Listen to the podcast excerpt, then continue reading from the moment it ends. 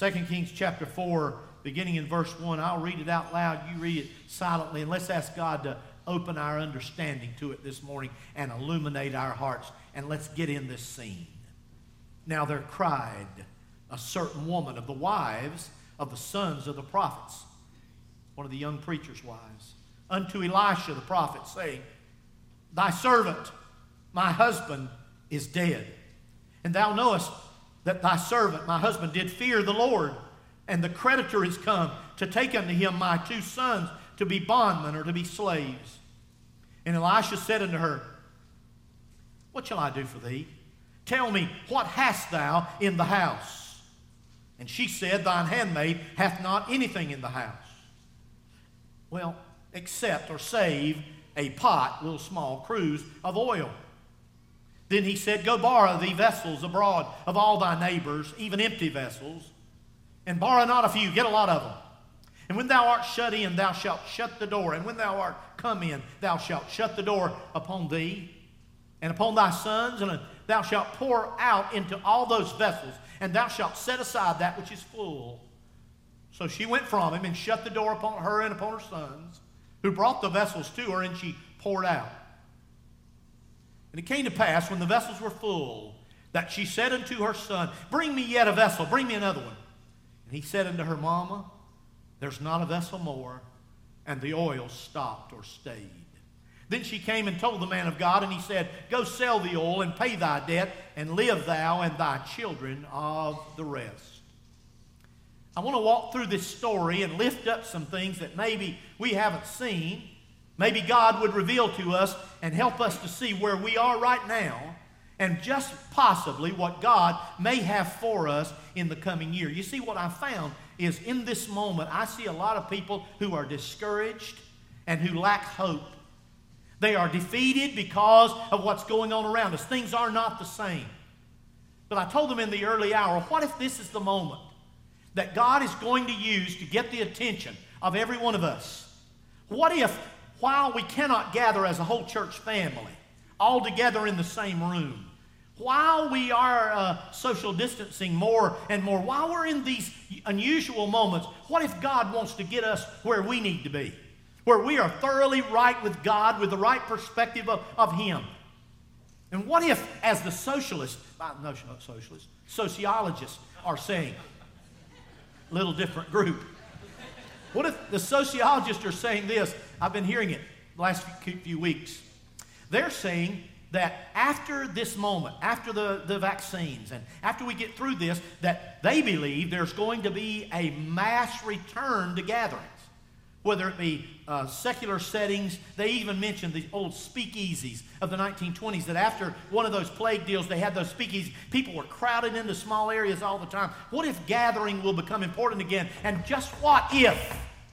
What if in that moment, and I can see this, when we've been scattered so much and separated so much, what if a mass of people start returning to the house of God? By the way, if that happens, I, we're going to be glad we built this big old building. And we'll fill it up more than one time or two, and the balconies will be filled, and we'll probably have to clean out those instruments and move them down and squeeze them into here to sit more people there and up in the top as well. And service after service, what if they all come and the fire of God falls? What if that happens? And we experience revival like we've never experienced before, all because of a pause moment that God pushed in the life of the church during the last year or so. I'd say it'd be worth it, wouldn't you? If God wanted to do that. He surely has my attention. I believe He has the attention of the world right now. Somebody said, Boy, this has been a hard year. Might be the best year we've ever had getting us ready for what God has in mind and has planned. Let's notice number one in this story in verse 1 and 2.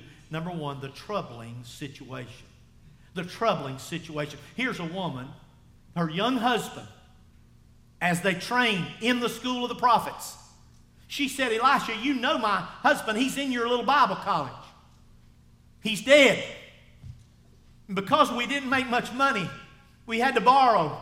And we've got all this debt. And because of the debt, they're coming. And I only have two boys, Elisha. And Elisha, they're going to take my two boys and they're going to make slaves out of them. She was at a very dark moment in her life. And can I stop for a moment and tell you that some of you are right there right now? You're either right there, listen to me, don't get too proud if you're not, because there might be a moment just beyond this one that's going to be for you. Yesterday, I stood with a family and shed tears with them as they said their words of goodbye in a service publicly for their father. Today, at 2 o'clock at the Spring Branch Church, I'll stand again with the Nailers with, uh, for the funeral of William Bright Godwin. William, young William that comes to our churches, and Barbara's husband, William's daddy, 69 years of age. I hope some of you will join us at the graveside today at 2 o'clock, and I'll stand there with them as we grieve. And then we'll leave there and drive to Lillington, where Nathan and Holly Rawls, that sit right over here, Holly Emelson grew up in this church, married Nathan. They're precious to us, those two, and their children. His father, long battle with cancer, has died. The funeral today at 4 o'clock, visitation before. But not just death, not just death. Some have lost so much. Some are facing disease and challenge. People are sitting home watching this live feed that have sat so faithfully in this church. But because of their condition, there are some in hospitals today, but not just physical, but spiritual and emotional battles and anxiety, depression. But have you ever found it to be true in this Bible that oftentimes before God shows up and does something big, it often starts with a really major issue? Would you really think about that? Oftentimes, before God shows up, there has to be something I'm made fun of because I love Hallmark movies. And in every Hallmark movie, there's things are going really well, and then all of a sudden there's a crisis. You know, they're going to break up. No more happily ever after. And then all of a sudden, magically, the miracle happens. Nothing wrong with that. By the way, that's what I see as a pattern in, in much of Scripture. God likes to move when things are challenging. Hey, I don't like it when things are going too smooth. It worries me. It worries me that I'm not pulling on the devil near as bad. And maybe he's got a little bit more control than he ought to have. I actually like it when God's moving in a challenging way. For, if for no other reason, it, it gets people's attention.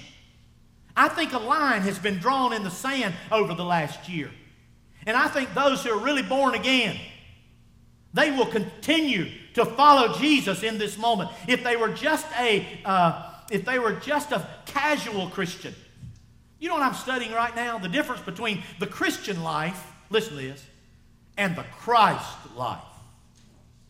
The difference between all the lists and the qualifications and looking the part. And by the way, I think you can come to the cross and be born again and stop right there if you're not careful and live the Christian life. But watch. But over here, there's a different life altogether. This is the one where we lay our lives down at the cross. We surrender. He becomes in us. The Bible talks about if we be in Christ, we're a new creation. And we find everything that we need in Jesus Christ. What are you talking about, Pastor? I'm talking about a troubling situation. Here's a woman, and by the way, have you ever noticed that when problems come, they don't come one at a time? Anybody notice that besides me? They come in waves often. The challenges in the family, the challenges with our children are all happening at the same time. I, I wonder sometimes, God, are, and of course He's aware, but Lord, do you not see these things? I don't know how much more we can bear. That's where she was. She was dealing with death of her young husband that she loved. She was dealing with debt that could have taken her two sons to be slaves. She's dealing with the daily responsibility of just caring for those boys. She has nothing in the house but a little tiny cruse of oil. She finds herself disturbed and distressed and even depressed at times. And a decision must be made. By the way, when you're in a moment of challenge, of crisis, of difficulty, you're going to make a decision. One way or the other, you're going to make a decision. You always do. It's your decision. I was watching you this morning, Ray. You're going to make a decision. You made a decision. I can either get depressed, lay around and waller, worry to death. I've had cancer, he could say. I had another bout. I had the virus. I'm free of it now. I can sit at home scared to death, wring my hands with worry that the cancer will occur again. That the challenges of my health will take me home. Or I can come and hear the choir sing that if you, if you realize and you believe He's been faithful, say amen. If you've been through the fire, say amen. And you can come and lift your hands in praise to God because God is faithful and He's good and I need that. By the way, it ain't just, it ain't just for anybody else. Sometimes I come in here because I need it. Though I come to worship God, I need not just my, consider the physical health, my physical health, which I want to do that by being careful in every way, and we're challenging all of us to do that. But I want to consider my spiritual health, my emotional health, together with the saints of God. This troubling situation had taken so much from her, and she had to make a choice. By the way, did you notice what the prophet asked her? Look at your Bibles. He asked her two questions. Don't you love it when you come to the man of God, or you come to God and you ask him, and he asks you more questions in response to what uh, you want a clear answer? And he said in verse 2, what shall I do for thee? What you want me to do for you? What you looking for from God, from me? And then he asked her, What hast thou in the house? What do you have in your house? And at first, most people miss this. She said, Watch this. She said, Thy handmaid hath not anything in the house. She first says, Nothing. And then she proceeds to say, oh, yeah, there is that little pot, that little cruse. This word, I looked it up, is the word flask, or not like some of you are thinking right now, but uh, it's a small vessel for the anointing of the body. It's not a big pot like we think of pot like at home. But let me tell you what you're going to do, what I'm going to do. We're going to make a decision. Are you listening? Here's the decision we're going to make. You, we're either going to run to the TV when we're in a moment of crisis and we're going to see, uh, it, maybe if my candidate gets in, maybe if the country's in a better condition, maybe I'll be all right then in the troubling situation. We're going to look to Washington or to somewhere else for our help or our encouragement or our hope. Or either we're going to look in a bottle or a can, or we're going to look at a pill, or some sort of something to hide from. Don't you notice what she did? Want you to listen to this very carefully. She went to the Word. You say, what do you mean? When you wanted to get to the Word in Bible days, before this was completed as a canon of Scripture, guess who you went to? You went to the prophet. In other words, she wasn't so concerned about what Elisha had to say. She wanted to know what the God of Elisha had to say. I'm telling you, church, listen to me. I, am talking about the word in the, in the introduction. This Bible is so precious. It's so important, it's so crucial.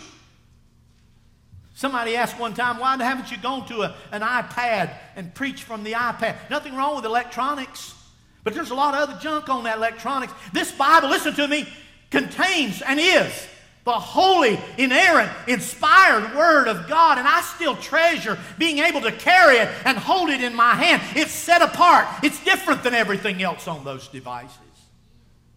The Bible. God's word is a holy word. And what she did was so wise when she found herself in such a troubling situation. She ran to Elisha. She came to the Word of God.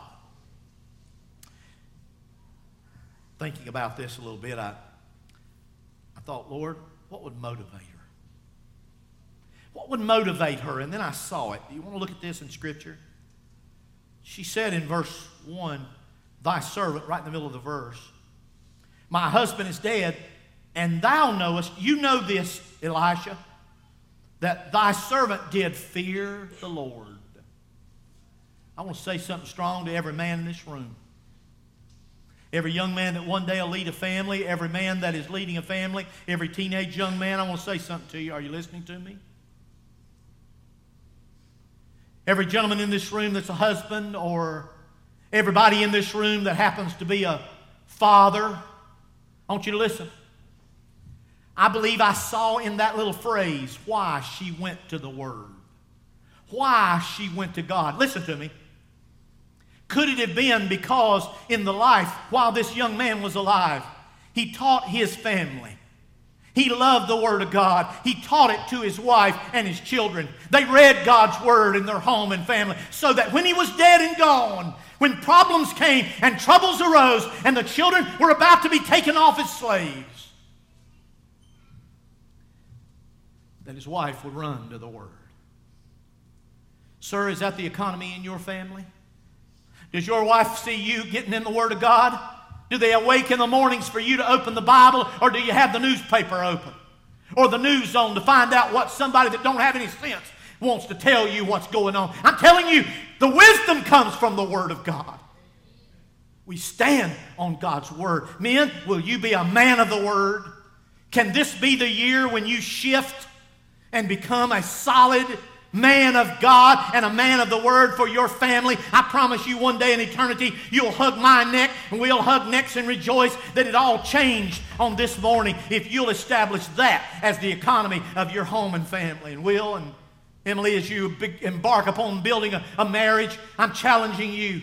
You've been raised to love and know the Word of God. I remember when you were just a little boy, four years old, three, four years old, they'd say, We'll quote this for Pastor Tom. We'll quote this, and you would spit them out like nobody's business. I'm challenging you in your years after growing up in a Christian home, and even if you didn't, to become and be that man of the Word for her and for those that will follow in your family. Oh, listen, this is so crucial. What if she had not come? What we're going to see this miracle in a moment. If she'd have never run to the man of God, if she'd have never come to God's word, they would have never experienced it. Number one, the troubling situation. Number two, I promise you the rest of them ain't that long. That's my, that's my landing spot right there. Number one, a troubling situation. Number two, a telling suggestion a telling suggestion. Look at verse 3. The Bible says, Then he, Elisha, said, Go borrow thee vessels. Borrow. I can almost hear her say, Borrow. That's what got us in this mess in the first place. Borrowing. I'm in debt right now. What do you mean borrow? And listen, listen though. Listen, ma'am. Borrow thee vessels of all thy neighbors, even empty vessels, and borrow not a few. He said, Now, I want you to go borrow You'll be able to give them back one day, but go borrow and borrow them of your neighbors. Now, I want you to imagine this. Already you're a widow. By the way, they tell me women in this church that have experienced it have shared with me how hard that is, how intimidating. I hope we're sensitive to that. When they come walking back into this church, some after many years alone, you know what we need to do? Scoop them all up, slide them beside us, love them and honor them and encourage them. But instead, she was called upon to go and borrow more from our neighbors. They could have been talking. They're like some of our neighbors. Go borrow these vessels could be embarrassing.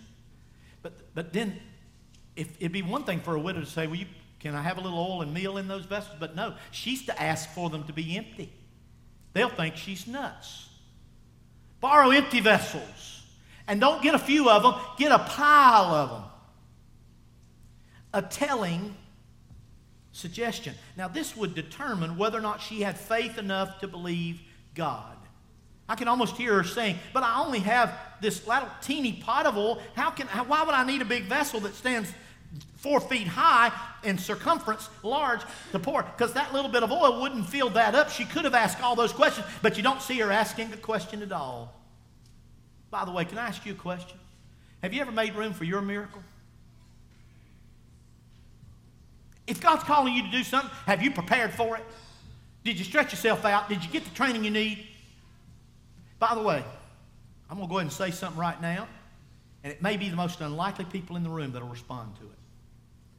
There's going to be an opportunity for two to three men in this church to be a part of a discipleship training for a year or more where scriptures will be memorized, commitments of time in the Word and in the gospel will be, I don't know who will be the ones God will call to do it. However, there's going to be those opportunities. There are going to be other opportunities to serve. There are going to be other opportunities to grow and learn. Hey, Wednesday night, I, I cannot, literally cannot wait. Pastor Cameron is leading us to do something that I'm so excited about. You know what? Everybody else is canceling this and, and postponing that. We, we've asked God, how can we do, do it without canceling or postponing? We didn't want to cancel Sunday school, so we didn't. We moved it. How do you move it? Well, we move it to Wednesday. How do you do it? How do you do it and properly socially distance and protect your people? I'll tell you how you do it. You, you respond to God years before and build a big old building. And then you have a teacher come up on Wednesday night for 20 minutes and teach the text. And then we scatter out. Can you imagine this? All up in the upper balconies and the side balconies. And some of are in this corner. Can you imagine us scattering and sitting around properly socially distanced, then discussing what we just heard taught? That's what we're about to do. We're calling it Wednesdays in the Word. Wow, W O W, Wednesdays of the Word. Is that it? Wednesdays of the Word, something like that. Word, no, no, never mind. Word on Wednesdays. That's new to me too. I'm excited about it. I don't know what the name of it is, but I'm coming. Word on Wednesday. Listen to me. I've already had people that never been at Sunday school. It's been a long time to say, hey, I'm coming to that. Imagine a master teacher teaching. All I'm saying to you, listen to me, is have you made room for your miracle? You can't sit where you've been sitting doing the same thing and expect God to do something different. It's time to grow. It's time to embrace the new year and ask God what He has for you. That's what I want. Have you made room for your miracle? Do you trust God? Do you trust His Word? Hey, you know what I can imagine right now in this story? Here's this mama. She, she hears the prophet and she goes and tells her boys, Boys, I want you to go get those vessels. She's hardly said it and they're busting out the door. Can you hear the screen door slam? They're busting out the door because they, hey, they don't want to leave their mama. They don't want to become slaves. They just lost their daddy. And so they're out at neighbors, door to door. They're saying, hey, can I borrow? My mama wants to borrow a big old pot. Do you have three of them? Can I have another? And they bring them all home, arms filled, and drop them off. Then they head back out again. Neighbor after neighbor, they ask, Can you see them? There's hope in their heart, there's faith in their heart. Maybe God is going to do something for us here. They get all those vessels in the house. I'm talking about a telling, a telling suggestion. Go borrow vessels, borrow more of them. Borrow not a few. Make sure they're empty now. Number three, I'm hurrying. I want you to see, thirdly, the treasured solution. Hey, olive oil was treasured in the Middle East, still is. You know how many olives you have to press to get just a little bit of oil? I mean, and by the way, I love olive oil. Can I just say that? Anybody in this room like to go to those Italian restaurants and put that oil on there, little green stuff? Take that bread, dip, Country people call it dipping in the sop. Yeah, I heard you. Sopping it. Well, it's the way Jesus did it. Dip that in that. Oh, I love olive oil. Not just for eating, it flavors food wonderfully, makes the best Italian dressing. But not just for my personal preferences, they used it for medicinal purposes. This was anointing oil, not only spiritual anointing, but for medical purposes and so many other uses. It's treasured, the treasured solution. Oil was valued. It was a very, one of the most valued commodities. They used it every day.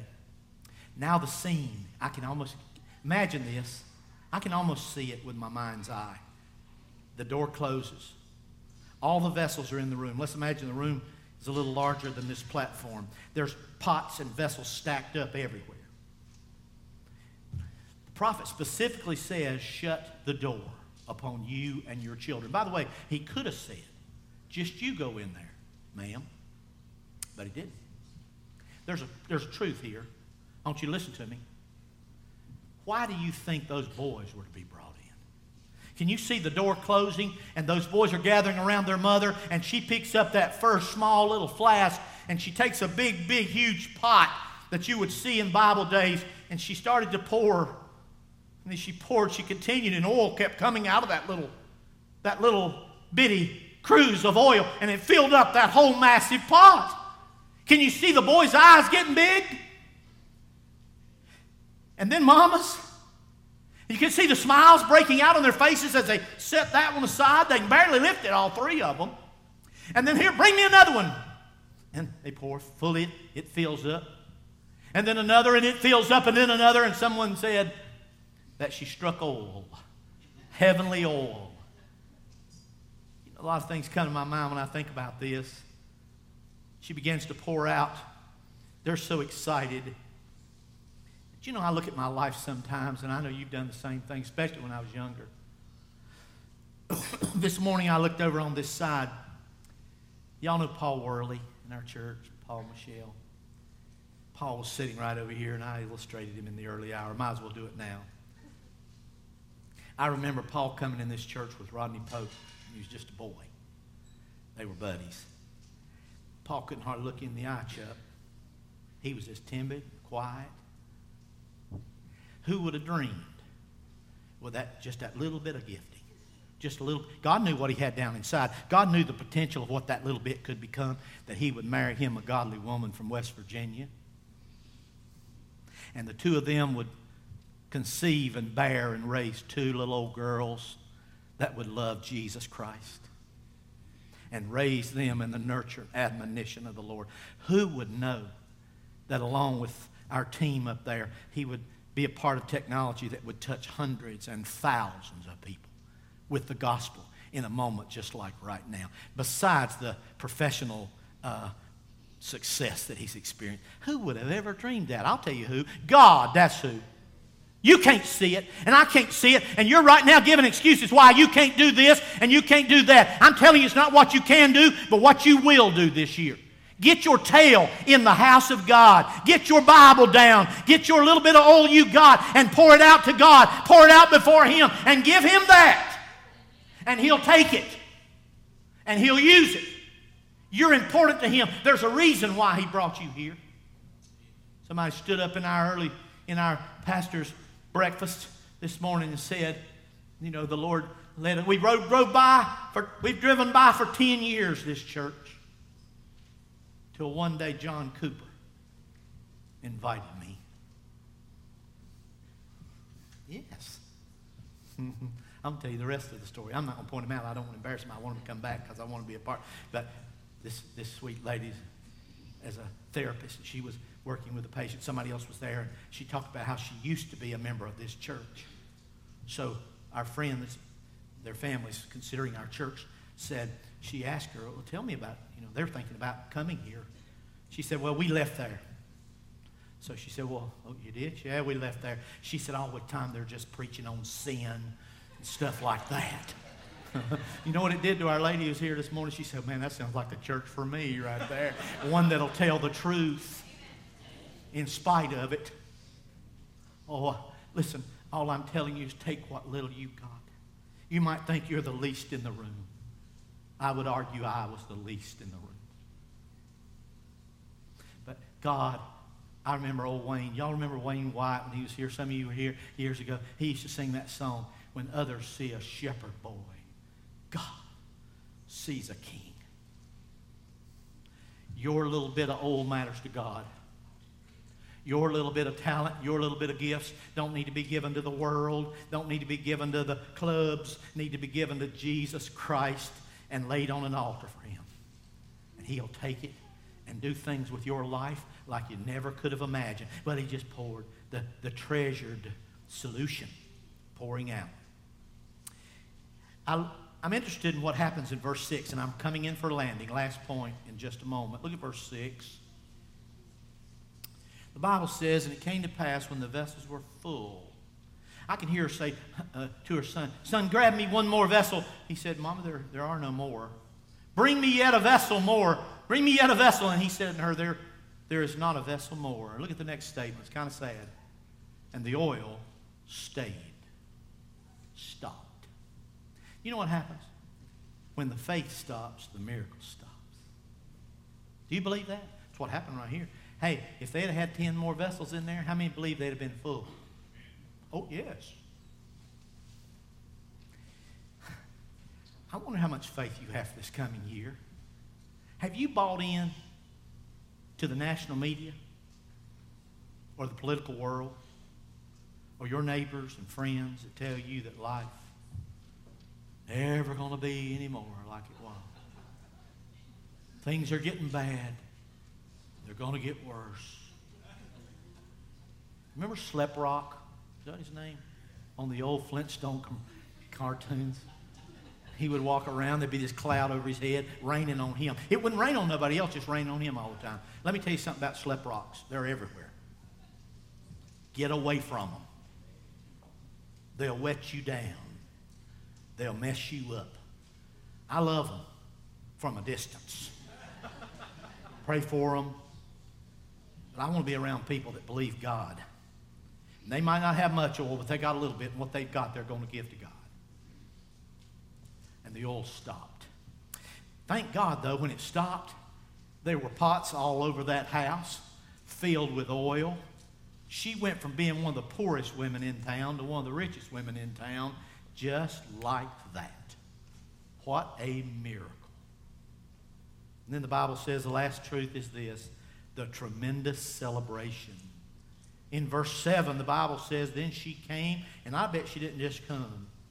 I can see her tearing off down that road. She came and told the man of God, and he said, Go sell the oil and pay thy debt. By the way, if it's going to take them both them boys, it must have been a big debt. And oil valuable. Go sell it, pay your debt. And then he said, There'll be a lot left over. Live thou and thy children of the rest. You won't be finished with your money. There'll be more there. He didn't even have to go look and count it. He knew there'd be plenty for her for the future. Faith for the future. I didn't say it a minute ago, but I think you got it. The reason why them boys were in that room well, because the next generation needs to see somebody loving and honoring and following God and having faith. This morning I was watching Asher. Yep. And Beckett. And in the early service, Ryan, you weren't sitting with them. I tell you who was with them. Uh, Isaac was sitting with them. Now Ryan's with them. And Ronnie Calder was sitting right behind where you two ladies are, that next section. And, and Ronnie got blessed during that Amen song, and I saw him lift both hands to heaven. I like to watch him get blessed. The Lord's been good to us to bring us some Church of God people and others from the, uh, those realms in years gone by, and I get blessed myself. I like to see him. He got blessed. And them boys were looking straight at him. And I was sitting behind them thinking, thank you, God. Thank you, God, that the next generation gets to see some old times singing and preaching and praying, worshiping God. That's why we have to keep things where they need to be here. Prioritize what's important, minimize and remove those things that are not. Oh, so sweet. What a celebration. I could see them boys saying, Mama, come on, let's go tell the man of God. And out the door, they all three go running down the road. I got a glimpse of that in the morning early hour because it was when my father died, it was my little brother and me and mother living at home in that little house in Winston-Salem. Boy, if something like this came our way, we'd have busted out that door to run to tell somebody.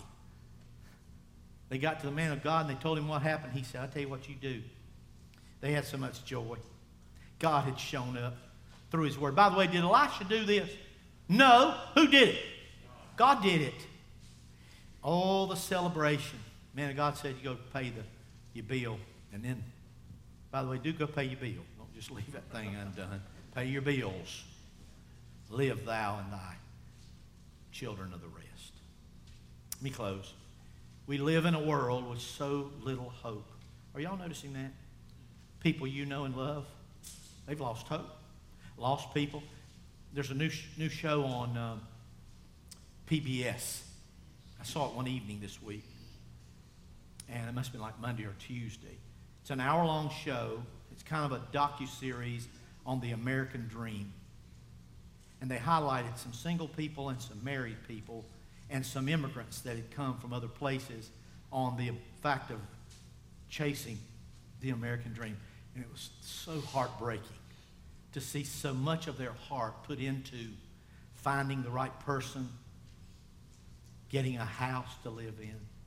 That was their dream. And then when they found it, if they ever did, many did not, they found it to be hollow and empty.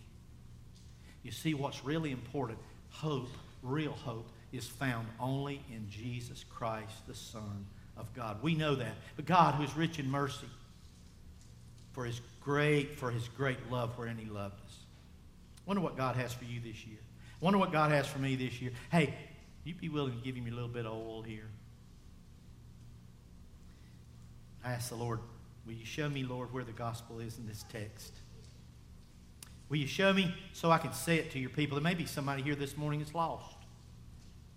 In fact, I'm pretty sure about every time we gather this many people, there's somebody that may got a little religion, but they've never been changed by the power of the gospel.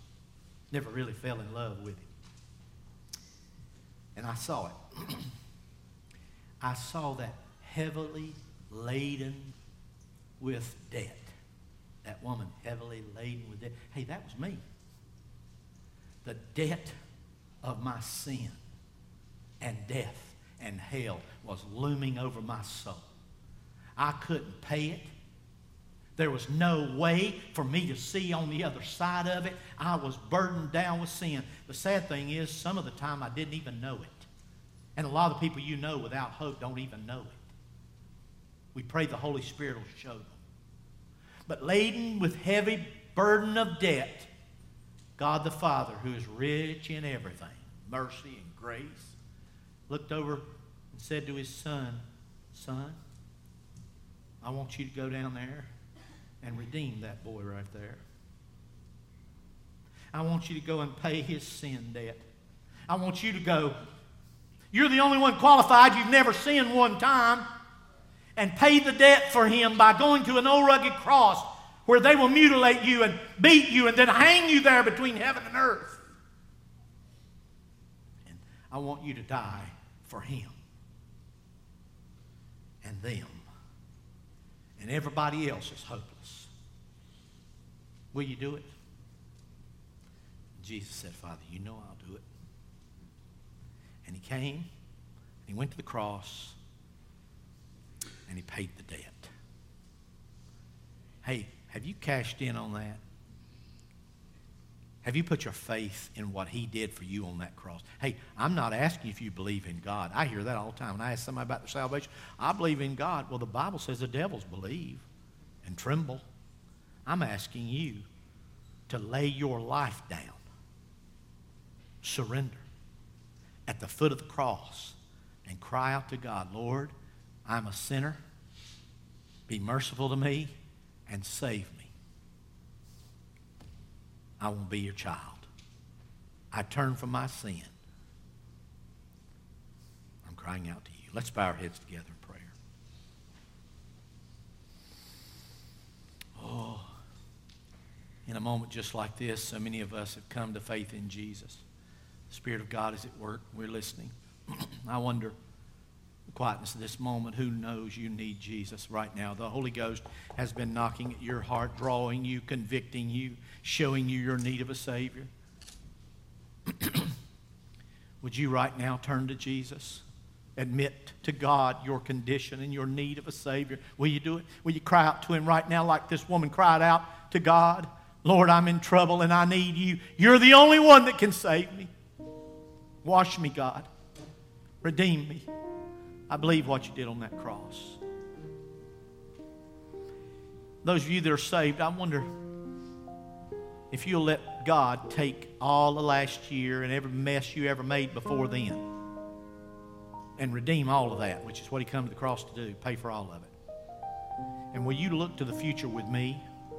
with that little bit of oil, that little bit of capacity you have, and will you make some room with some new vessels and new dreams and new opportunities. Will you come and study the Word with us on Wednesdays? Will you, will you get in a Bible study, a prayer group, a small group? Will you say, Lord, I want more? I don't just want to spin my wheels. I want my life to count for you and the gospel. What if God's got something big for you this year? Hey, would you say, Well, no thanks, Lord. I'd have to change my schedule. I'd have to quit some of these extra things in order to have time for you? Or would you say, God, you're first. I surrender to you. Then, when it came time to serve at the core ministry, be a part of discipleship or worship, wouldn't be a problem for you this year if He's on the throne. Father, this is your invitation. These are your people. This is your church. Thank you, God. Thank you for speaking and moving.